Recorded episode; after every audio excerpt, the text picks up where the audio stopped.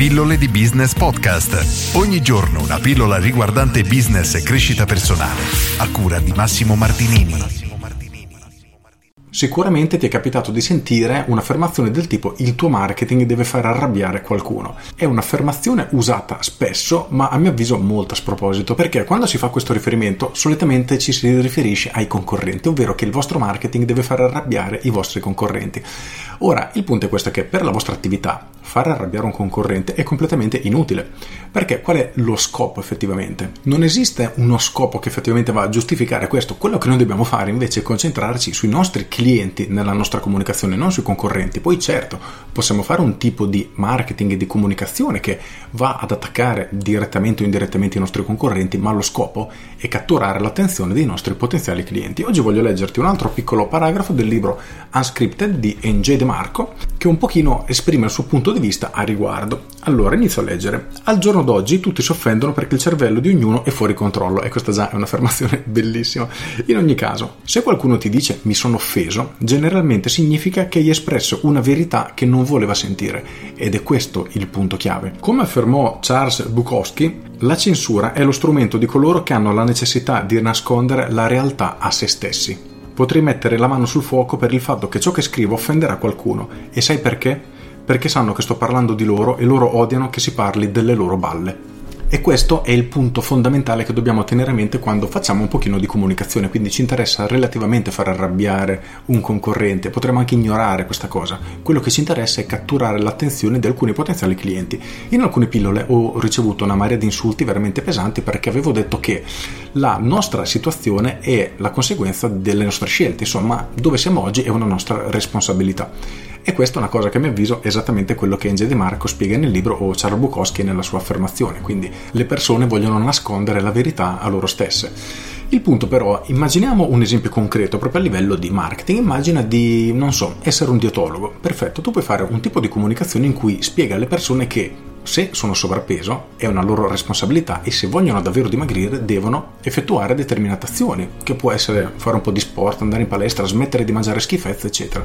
Ma se tu utilizzi questo tipo di comunicazione, ci sarà qualcuno che si arrabbierà ed è questo il punto. E se qualcuno si arrabbierà, significa che effettivamente hai centrato il punto, che si sono sentite effettivamente toccate nel profondo, hai centrato, diciamo, un nervo scoperto. Così come qualcuno si arrabbierà, ci sarà qualcuno che dice, cavolo, questa è proprio la mia situazione, è esattamente ciò che succede, cavolo, allora sì, devo passare all'azione e questa è la persona giusta. E il fatto che qualcuno si arrabbi non è altro che un indicatore del fatto che la comunicazione che hai utilizzato è efficace. Per cui ripeto, lo scopo non è far arrabbiare qualcuno, così tanto per. Per carità, esistono strategie un pochino più avanzate del tipo attacchi un competitor sperando che questa persona ti risponda pubblicamente, parli di te e tutte le persone che lo seguono vengono a conoscenza anche di te e potrebbe diventare un ottimo modo per catturare nuovi clienti. Questo era quello che veniva definito dissing tra i rapper, quindi un rapper ne attaccava un altro sperando che questa persona gli rispondesse e gli desse visibilità.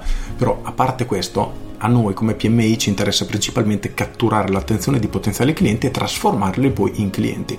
E avere un tipo di comunicazione che fa arrabbiare qualcuno spesso effettivamente è un indicatore di successo, nel senso che stiamo utilizzando una comunicazione che colpisce e affonda.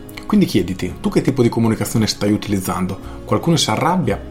per questo motivo, quindi perché davvero gli tocchi il nervo scoperto, oppure stai facendo altro. Pensaci davvero perché può essere un indicatore che ti aiuta a studiare e migliorare quello che stai facendo. Con questo è tutto, io sono Massimo Martinini e ci sentiamo domani. Ciao!